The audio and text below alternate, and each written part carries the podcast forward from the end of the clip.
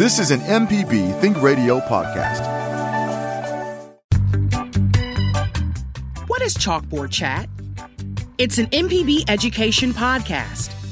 It's a variety show providing information and resources for teachers, students, parents, guardians, and everyday people on various topics. It's learning something new with every publication. Chalkboard Chat. Find the podcast or listen from chalkboardchat.mpbonline.org.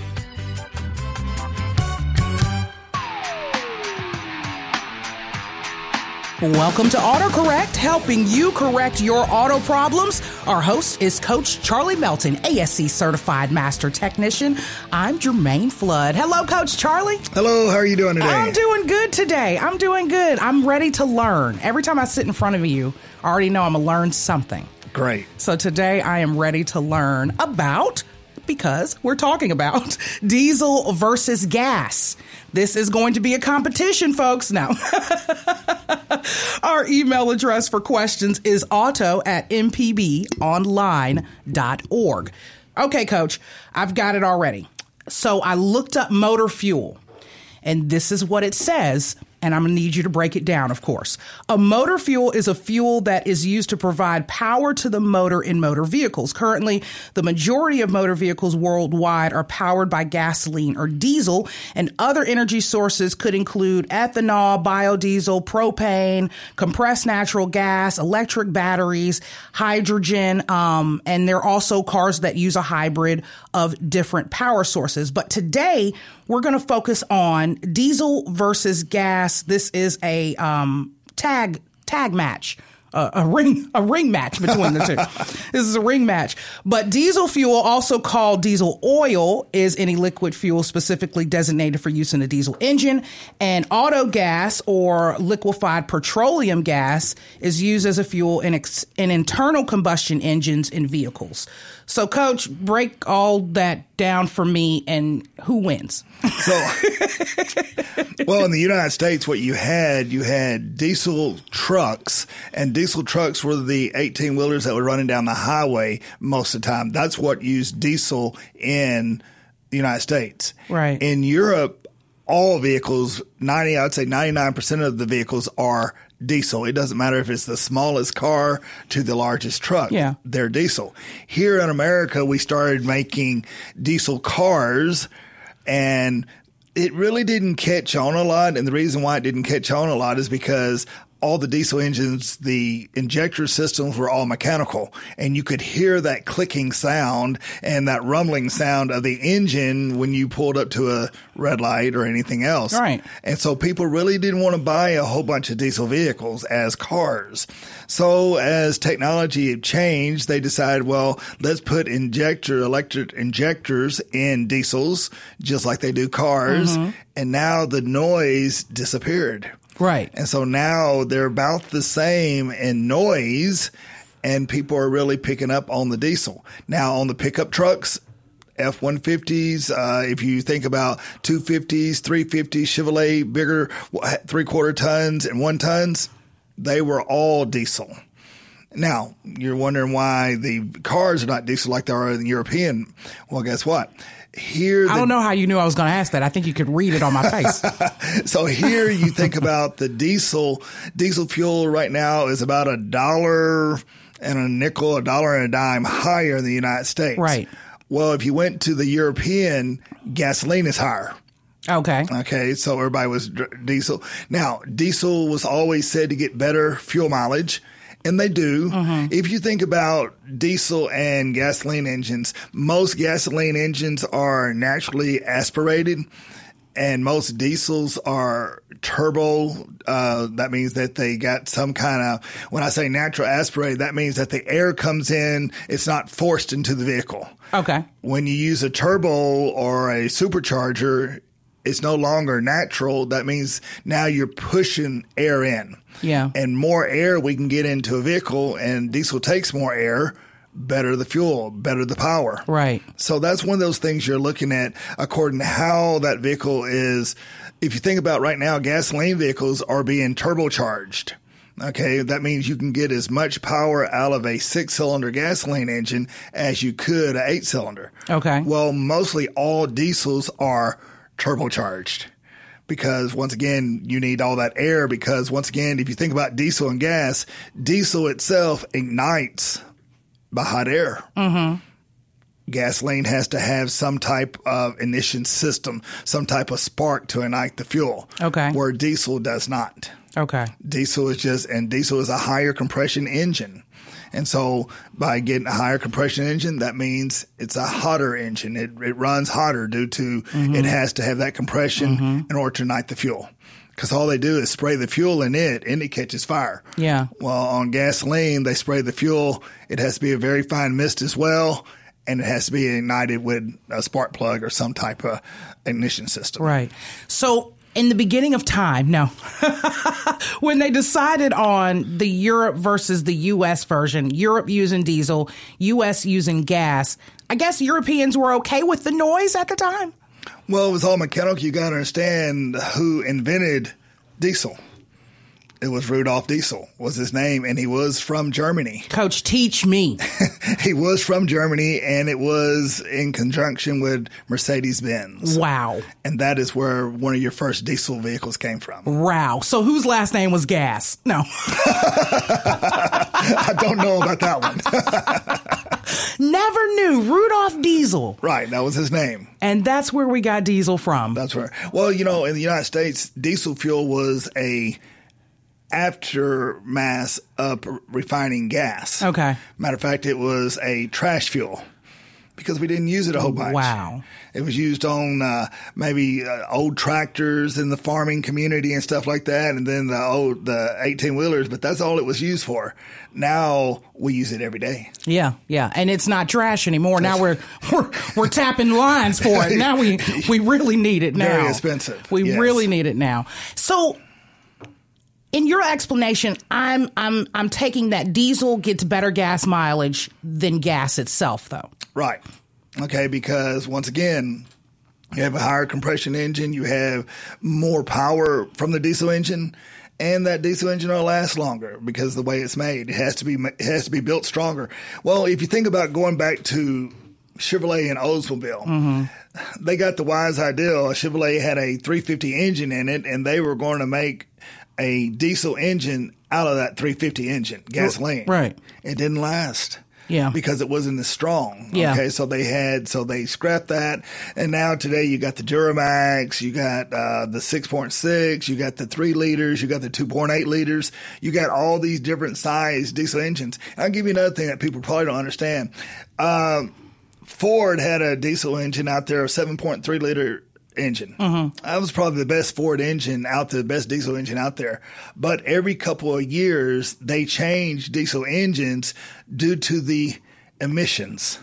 Okay, that's where I was going to go, but not now. But yeah, I was going to go there. But due to the emissions, they change the years and the models of those engines to keep up with it mm-hmm. because the government keeps changing the Yeah. regulations on the emission systems. Yeah. So I was going to ask why are we all not still on diesel if it gets the best gas mileage, but that's all due to emissions. Emissions because they had to change them every couple years. That's They, cool. they did away with the 7.3 liter engine that was the best engine out there that was in a Ford truck. Right. And it was in an international truck. right. And they did away with it due to they had to rechange it to the emissions. If you think about it, uh, the vehicles, the gasoline and the diesel engines have a lot of the same sensors on them now. They have uh, EGR valves on them. They have like catalytic converters. Catalytic converter is on a gas. A particulate filter is on a diesel. Right. Uh, doing the same thing. You know, burning the soot. If you, I I don't know how many times you've ridden down the highway and you saw a big eighteen wheeler driving down the road and you saw this black smoke coming out of Right. it. Well, you don't see that anymore Yeah. because that's because of the EGR and the particulates and the emission systems. So they've even changed those on the 18 wheelers as well. Oh yes, all of it. Wow. So when it comes down to Europe, are they under the same emission regulations as we are? Uh, the engine itself is yes. Okay. The it's the smog, it's the EPA in order to get rid of the emission systems.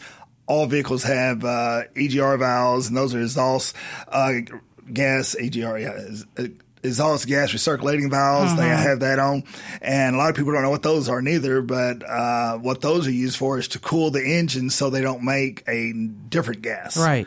So when you get into different things on how a diesel engine runs and a gas, they run almost the same, but they got a few different parts. Right. You're a plethora of information when it comes down. I, I could just pick your brain all day. I could, Coach. Thank you. If you'd like to pick Coach's brain, if you've got a question, send your emails to auto at mpbonline.org. Hey, we're talking about diesel versus gas.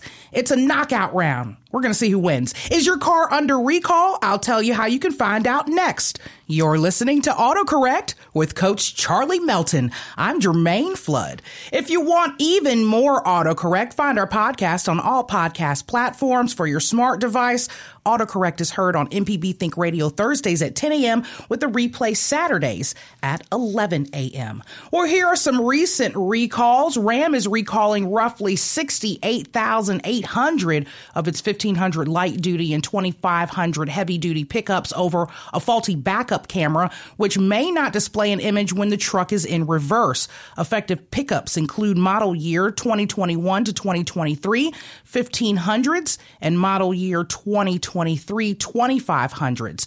The issue is with the trailer reverse steering con- control module, which may prevent the rear view image from appearing when the vehicle is in reverse. This can reduce the driver's visibility and increase the risk of a crash. To resolve the issue, dealers will update the trailer reverse steering control module for free. Owner notification letters will be sent March 31st, but those with further questions can contact RAM parent automaker Stellantis. Tesla's habit of using owners as beta testers has been called out in a new recall affecting more than 362,000 that's almost half a million cars, vehicles across its entire lineup. The recall concerns the safety of the full self driving feature, a level two semi autonomous driving assist system. Um, Coach, before I read the rest of this, there was an, an, an incident um, where a Tesla ran into a, a fire truck, supposedly off of this. It, it did not end well. It did end in a fatality, but um, it was part of, I guess, this recall. But effective vehicles include model year 2016 to 2023 Model S sedans and Model X SUVs, model year 2017 to 2023 Model 3 sedans, and model year 2020 to 2023 Model Y SUVs, all equipped with FSD beta software or pending installation. FSD beta may not allow the vehicle to act unsafe around intersections. NHTSA offered examples including driving straight through an intersection in a turn only lane, entering an intersection with stop signs and not coming to a complete stop, and entering an intersection during a steady yellow traffic signal without due caution. Additionally, the system may not respond sufficiently to changes in posted speed limits or adequately account for the driver's inputs to exceed posted speed limits. All such examples increase the risk of a crash. Though Tesla now, they didn't agree with the NHTSA's analysis. It's following through with a fix, though, for free um, over the air update. Well, you think about uh, autonomous driving once again, that these vehicles, even the cars that we have today with the technology of lane change technology and all of these have to deal with software in the computer and it's running off a satellite from high above us and if it can't read the road, just the markers on the road, and it can't read the speed limit signs, That's a uh, lot. All of that is put in the computers. That's a lot. That's a lot. That's a lot to, to have to figure out and for it to have to That's right. figure out. The automaker will begin notifying owners April 15th, and those with further questions can call Tesla. There, there's a lot of them out there on the road that I see. So It is. make sure y'all are safe out there. The last recall we've got Ram is once again recalling some of its latest 2,500 and 3,500 heavy duty pickup trucks in an effort to stamp out a fire risk related to an electrical connector. Those trucks include model year 2021 to 2023 Ram 2500s and 3,500 HD pickups, as well as 3,500s, 4,500s, and um, 5,500 chassis cabs. Am I saying that right? Chassis cabs. chassis cabs equipped with Cummins 6.7 liter turbo diesel engines and previous generation heater grid relays. Ram parent Stellantis conducted an investigation and discovered the intake heater grid relays on certain trucks may exhibit overheating, which could lead to a fire. This isn't the first time Ram has issued the recall. More than 131,000 trucks were, previous, were previously recalled in October of 2021, and the problem was first uncovered that March in a population of more than 19,000 trucks. The company said it is aware of six such potentially related fires, but no related accidents or injuries. To resolve the issue, dealers will replace the electrical connector for free, but until then, owners are advised not to park indoors. not, don't park inside. well, if you think about the first thing on that recall, if you know what a heater grid is, a heater grid on any diesel engine is that the air has to be hot in order to ignite the fuel. Yeah. So what they do, they heat the air up. It's preheating the air. So when the compression comes up, now the air is good and hot when they push the fuel in there. Yeah. So the heater grid, all that does is heat the cylinder air going in there. That was right on target for our subject today. right on. you know, I was thinking about Jermaine. Uh, you were talking about why we do not have a lot of gas uh, diesel cars. Well, you know, Volkswagen almost did the car industry of diesel in because what happened, Volkswagen had a massive, I would say, cover up on their emission systems, mm-hmm. and they were getting gas mileage. But they were doing it illegally. They had a yeah. software inside the computer that was changed and it wasn't what they told the government. Oh. And people got fired, people went to prison, and Whoa. Volkswagen had to pay billions of dollars due to that software problem. Whoa. That they knew about. Goodness gracious. Well, and that was on their diesel engines. That was on the diesel engines. Yes. Well, that's what we're talking about today. Listen, if it comes down to that RAM, um, to resolve the issues, they are asking you again not to park indoors, and a notification letter will be sent in March. But those with further questions can call Stellantis. You can find out if your car has a past recall by going to the National Highway Traffic Safety Administration's website and inputting your VIN or find their Safer Car app. We'll have all of that in our podcast description. But we're talking about diesel versus gas and we're also taking your vehicle repair questions, whatever they may be. Our email address is auto at mpbonline.org. Okay, coach, let's get into an email here. I'm, I'm, I'm going to try to break this one down. The subject is battery technology. This is coming from Don. He says, I was listening to a recent episode of your program while, of all things, I was filling up my truck. The subject was battery technology, and specifically, it covered the changing of batteries on a long trip rather than charging them. I listened to the host of the show, which is you, um, and he's saying that you kind of, I guess, denigrated or denigrated the concept. I'm, I, I, said that twice the same way by comparing the swap out to changing the battery in a gas powered vehicle. I believe the reasoning went something like this. This is in quotes, coach, so this is you. If it takes them an hour to change out the battery in my vehicle, end quote. He says, This is so disingenuous. If it wasn't maddening, it would be funny. My 2017 Silverado truck battery took over an hour to change because, wait for it, its location. It's packed in a corner of the engine compartment, and a support strut over it has to be removed to change it. Do you really think that future cars with this technology will place their batteries in such out of the way locations, or will they perhaps standardize the format and put them in locations that are easy to access and change out in less than 15 minutes? Now, he's saying now by 2029, a third of the vehicles on the road will be electric. And he said, despite your criticisms of the current state of that technology, I would certainly like to hear the conversation with your future self coach when that milestone rolls around.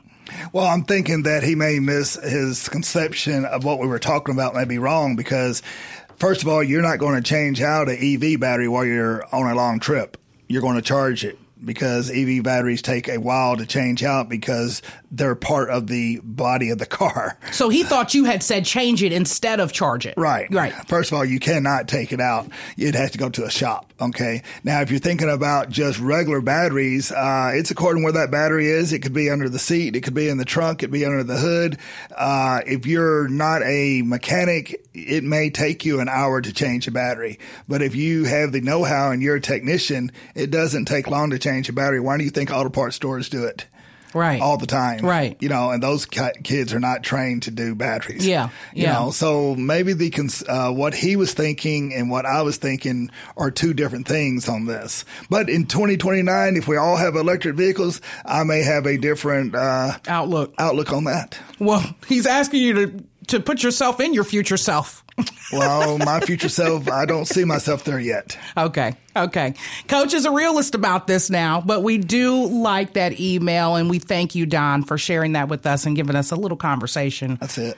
On that subject there. Okay, we'll go into another email. So this one subject is windshield and they're saying thank you so much for an interesting and informative auto show.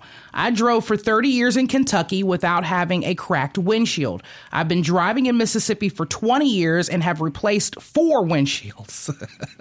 I agree.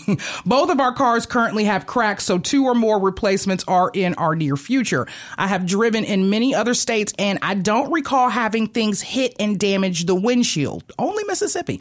And mississippi it is about six or eight times a year something will impact the windshield and crack the glass. The latest impact was about a week ago when the glass cracked in concentric arcs, arcs around about the size of a half dollar. Two cracks about three inches long radiate from that impact. All the damage is below the passenger wiper, so I don't think I need to rush to replace the windshield. I tried to find the number of windshield replacements by state, but I didn't get any meaningful search results. He's trying to figure it out now. Is there some factor that contributes to broken windshields in Mississippi, or is it coincidental bad luck for me? I do see quite a few other cars with broken windshields. Well, if you think about the windshield problems in Mississippi, uh, you got trucks riding around without tarps on them and rocks are flying off. You got uh, flatbeds riding around with uh, uh, bulldozers and uh, backhoes with mud all over them, rocks flying out and hitting. You got potholes. But why Uh, not Kentucky, though, Coach? Why not Kentucky? Well, I had to look at it this way here. Maybe you are just a coincidence that it happens to you, but it's happened to me as well. Yeah. Especially if you got a brand new vehicle or you just put a new windshield It's like a little magnet. It's a little magnet. Those rocks just, no matter where, just come off the side of the road and just run into your window. Coach. I wouldn't dare say the word that I, I say when I hear one, and then I just start, I just start looking. looking. you start looking. Well, like I say, start it probably looking. happens uh, all in the other states as well, but sometimes we just notice it more because we're in Mississippi. Right, right, right. And he notices it more because nothing like that happened to him That's in right. Joe, we thank you so much for your email.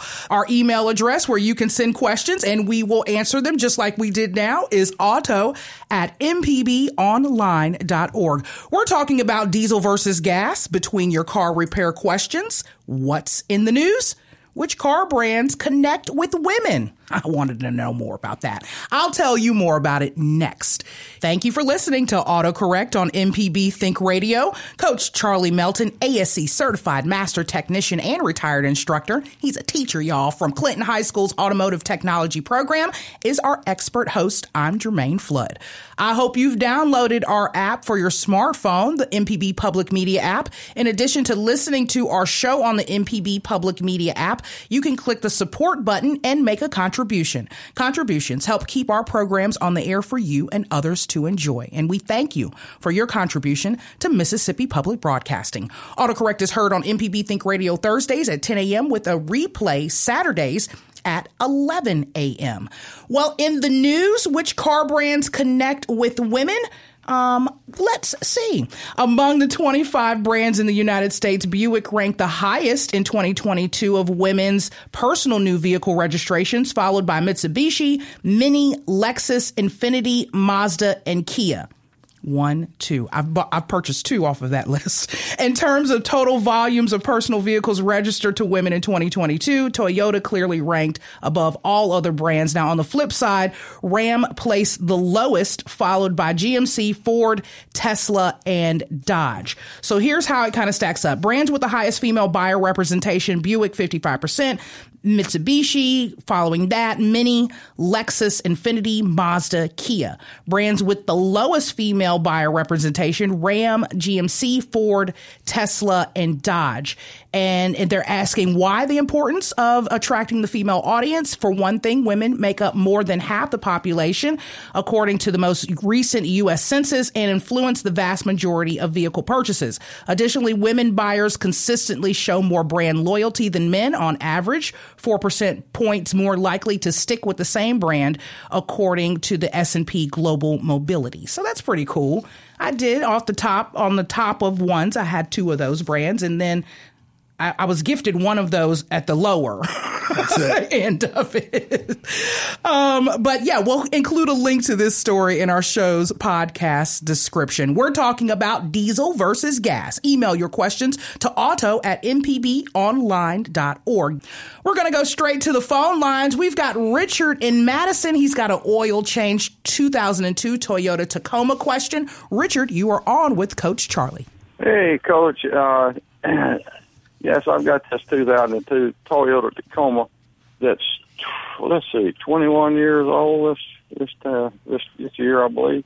Anyway, um, I've been retired for 10 or 11 years here, and I don't drive the truck that much, maybe just once a week.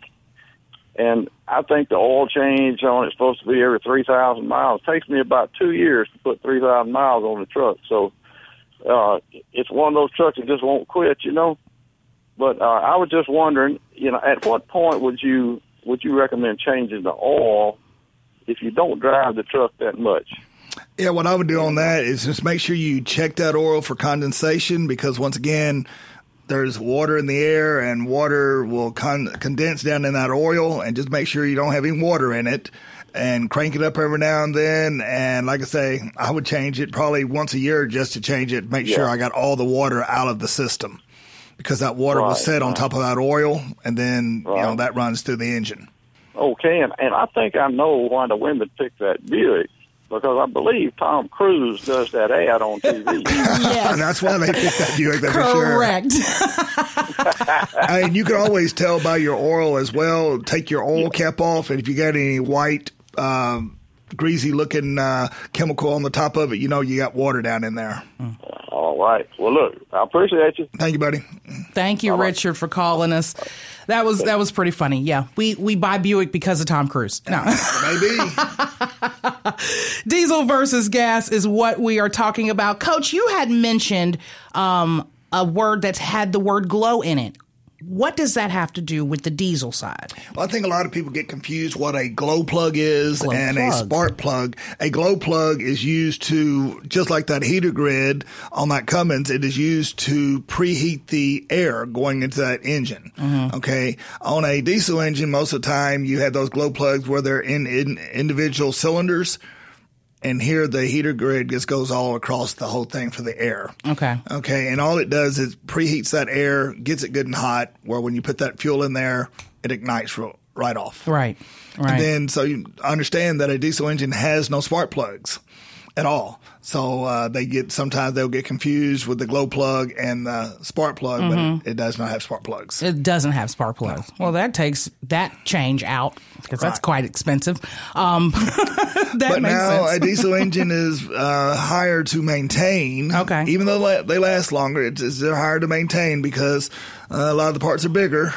You know, by Yeah. being bigger, that means that it's going to cost a little bit more. So uh, there's gives and takes. Now, a lot of times you say, well, why would I want a diesel car? Well, if you think about the teenagers love diesel trucks and a lot of the families now like diesel cars because they're just as luxury. They did away with the noise. It's just like a regular ca- gasoline vehicle yeah. Yeah. and you get better fuel mileage. Yeah. But they still may cost more? The, a diesel engine will cost probably about 15 to 20% more uh, in price. By the end of our discussion today, at the end of the show, I'm going to have a clear winner. I promise you. Okay. I am going to have a clear winner. So let's talk about the types of diesel engines, coach. What are those? Well, you got uh, Cummins makes one. Uh, the Duramax is always that's the General Motors uh, diesel engine, and they, like I said, they started that way back with the Oldsmobile when they tried to change the 350 to a diesel. Uh, but you have the Duramax, you have the Cummins, you have the Power Stroke, okay, and then you have the Ford. Now Ford took that 7.3, now it's like a 6.7, you know, so they're different. Uh, all engines are rated in liters. So you may have a 2.8 liter, a 3.0 liter, you know, so all engines are in liters now instead of uh, cubic inches. But the thing is, if you have a little four cylinder, they're going to put a turbo on it. Okay. And that's going to make it more power, just like they do the gasoline cars. So it's just according what type of car that engine's in, uh, who makes it. Because Mercedes is going to make their own engine. Yeah. You know, and so they have their own diesel. And um, the E350s, those were uh, diesel engines. Uh, those were a type of car that Mercedes had, and they still have one today that is diesel. Okay. And BMW has one, Audi has one. Most all manufacturers have a diesel engine. You know, really haven't seen many diesel engines in Toyotas though. Okay. In my uh, looking around, I see a lot of them in the higher luxury cars. Yeah. But haven't really seen a lot of them in the Toyotas or Nissans. Yeah. Would there be a pro to possibly having a diesel run vehicle and a gas run vehicle at the same time? In your garage? Well, it's just uh, the pros are if a diesel engine, they're going to last uh, a lot longer. If you think about these 18 wheelers that are on the highway, a diesel engine on those don't have to be re- rebuilt for 500, 600,000 miles. Okay. That's that's a long time Yeah, for an engine. Most yeah. gasoline engines in our cars today are 100,000. 100, 150,000 miles. It's time for a new one. But here, diesel's 200, 300, 400,000 miles. Right. You know, so they're just built stronger because of the high compression. A diesel engine may have 17 to 1 to 25 to 1 compression, where a gasoline engine is 8 to 1 to most like the highest is going to be 11 to 1 compression ratio. Right. And that's how big the cylinder is to the piston coming up. So there's a lot of difference of how those engines are made. Okay. You know, they got uh, the diesel engine systems have a strong cooling system on it because once again they produce more heat than a gasoline. Uh, so once again, you're paying for the mileage. You're going to get a better gas mileage, but the engine's going to last longer, and the, most of the time the engines outlast the car. Yeah. In diesels. Yes, in diesels. In diesel engines. Yes. Okay. Well, you get your you get you get your your long run car in a diesel, and then you get your cute one.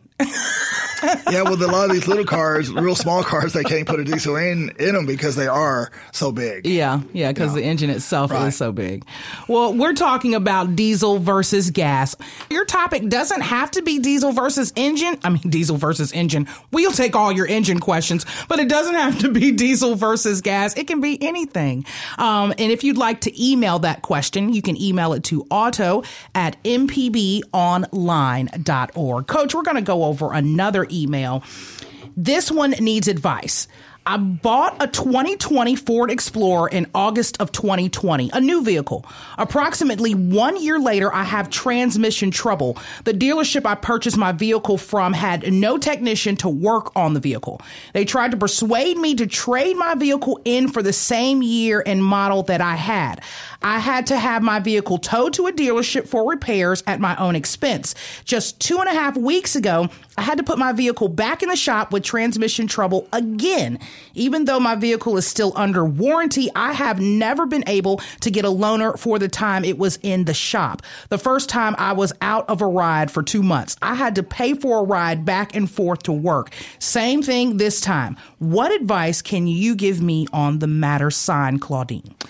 First of all, all dealerships, uh, in order for them to perform warranty work, they had to have a technician that is certified to do that warranty work, regardless. Yeah. Okay. Matter of fact, they cannot even work on it unless they have a certified technician. Mm-hmm. Now, it doesn't have to be the one working on it, but they had to have a certified technician in that dealership for the warranty work. Right. Okay. If that transmission went bad and it was still under warranty, they're liable to get that fixed somewhere. Mm-hmm. And they should be able to loan you a car. Mm-hmm. And that way, in order to loan you that car, you're going to go back through the sales manager and talk to the service manager and see what you could do. What type of rapport did you have when you bought that car? Right. Right. You know, but I would really call the uh, I'd call the manufacturer their uh, hotline and talk to the manufacturers itself.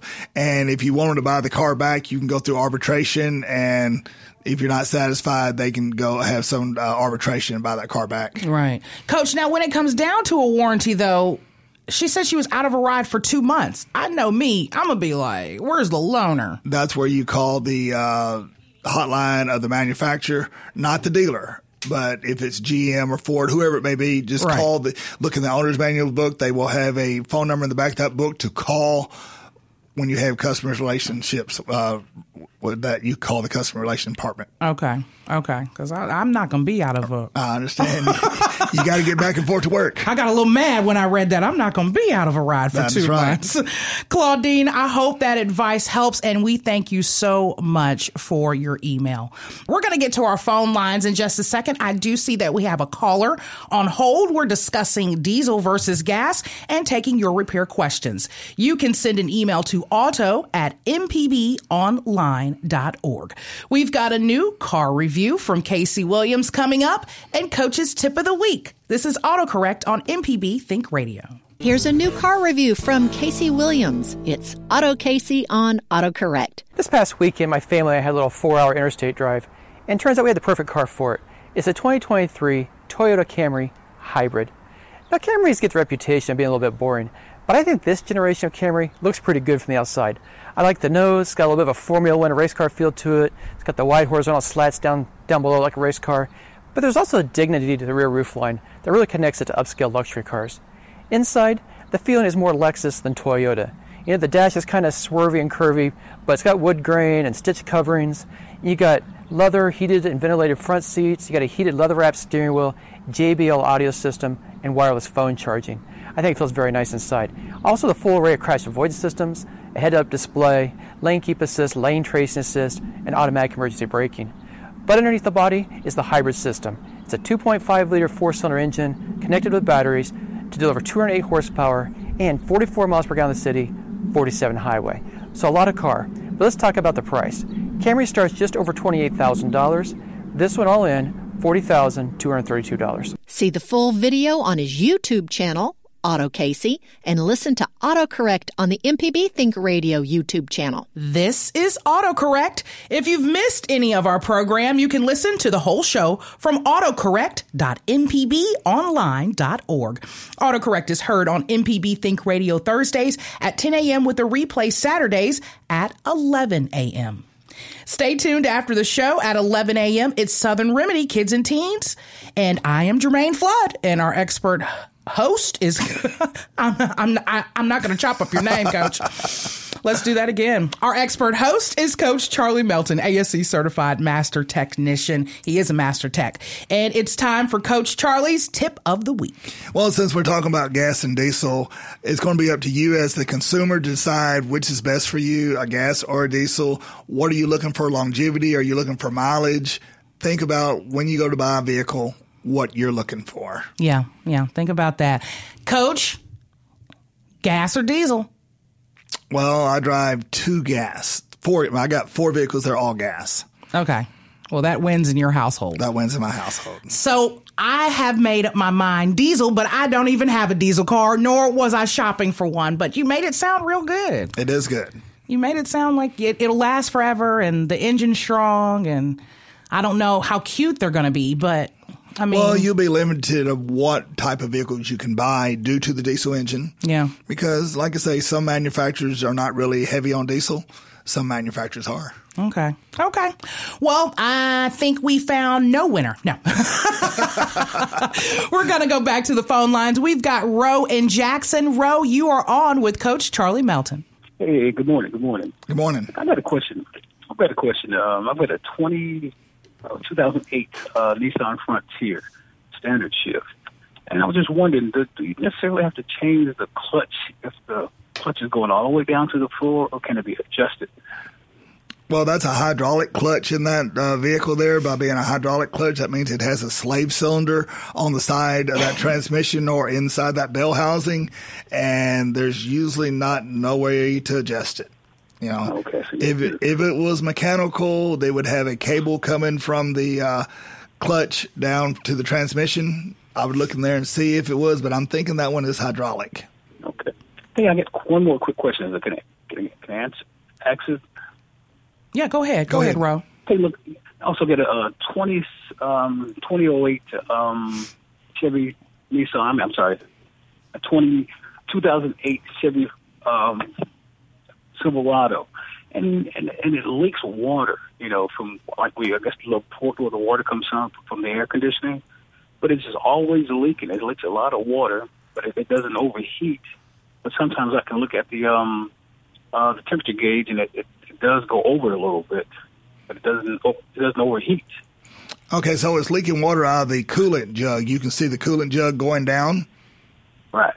Okay, so that means that you have a leak. Either maybe you have a slow radiator leak, or you could have a heater hose leaking, or you could even have a heater core. It's according to where that water is coming from. The best thing to do there is go ahead and get somebody to take to a shop and pressure test the coolant system.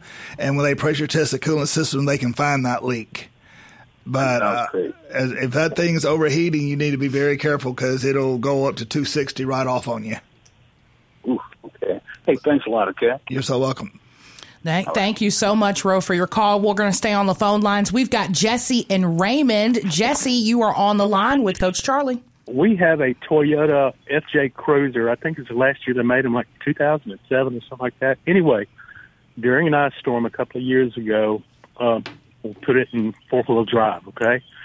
Well, we hadn't been able to get it out of four wheel drive, and it's been there what probably over a year, 18 months. I just want to know we we need to take it in to get it out of four wheel drive, but in the meantime, what's going on? Is there any damage being done or what? Well, if it's is it in four wheel high or four wheel low? Oh God. Okay, four wheel. let me explain the difference. Four wheel low Okay. is means that the vehicle shouldn't be driven say 15, 20 miles an hour on, in the mud.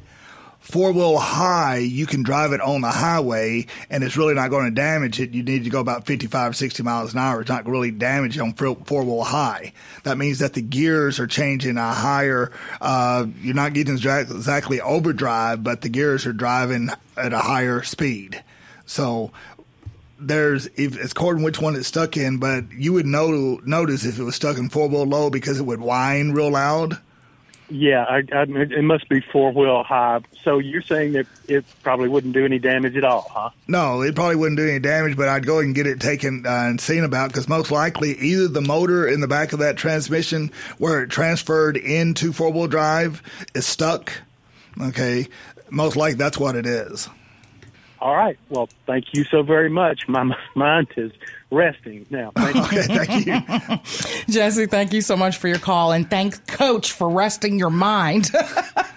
Coach, before we get out of here, um, I have got a question. So I've got an RPM question, and it may just be in my imagination. I was driving my car today. I've got a 2016 Mazda CX3, and when it got up to like 60 miles per hour, I, I'm a former uh, stick shift driver, so I'm noticing my RPMs are just sitting at two. Shouldn't they drop lower? Well, it's according. Okay, once again, according. I just talked to him about going in overdrive. Yeah. Overdrive is where your engine is and transmission is like one to one or a little less than one. Yeah. No, and that means that you're in the highest gear that engine can go and that transmission can go in. And a lot of times, when the transmission itself is to where it is with regulate with the engine, mm-hmm. you'll see the RPMs drop to about on yours probably 15 to 1800 RPMs. Okay. It's not going to go below 1000 RPMs because the vehicle idles about 800 RPMs. Right. So it's probably going to be somewhere in between eight, 15 and 1800 RPMs. Okay. You know, if you're close to 2000, that's you're okay. Because I'm just hearing, I can hear it kind of running a little, a little High? High, yeah. Okay, so what do you want to do? Get it on the freeway, drive it one time, and see when you get to 70 miles an hour, does the RPMs Drop. Drop. And then see if there's a check engine light. Is there a check engine light on that vehicle? Well, it is on, but that's because I'm due for my maintenance. But Okay. that's only oil change maintenance. So, Yeah, well, check engine light don't come on for that. That just says maintenance due. okay.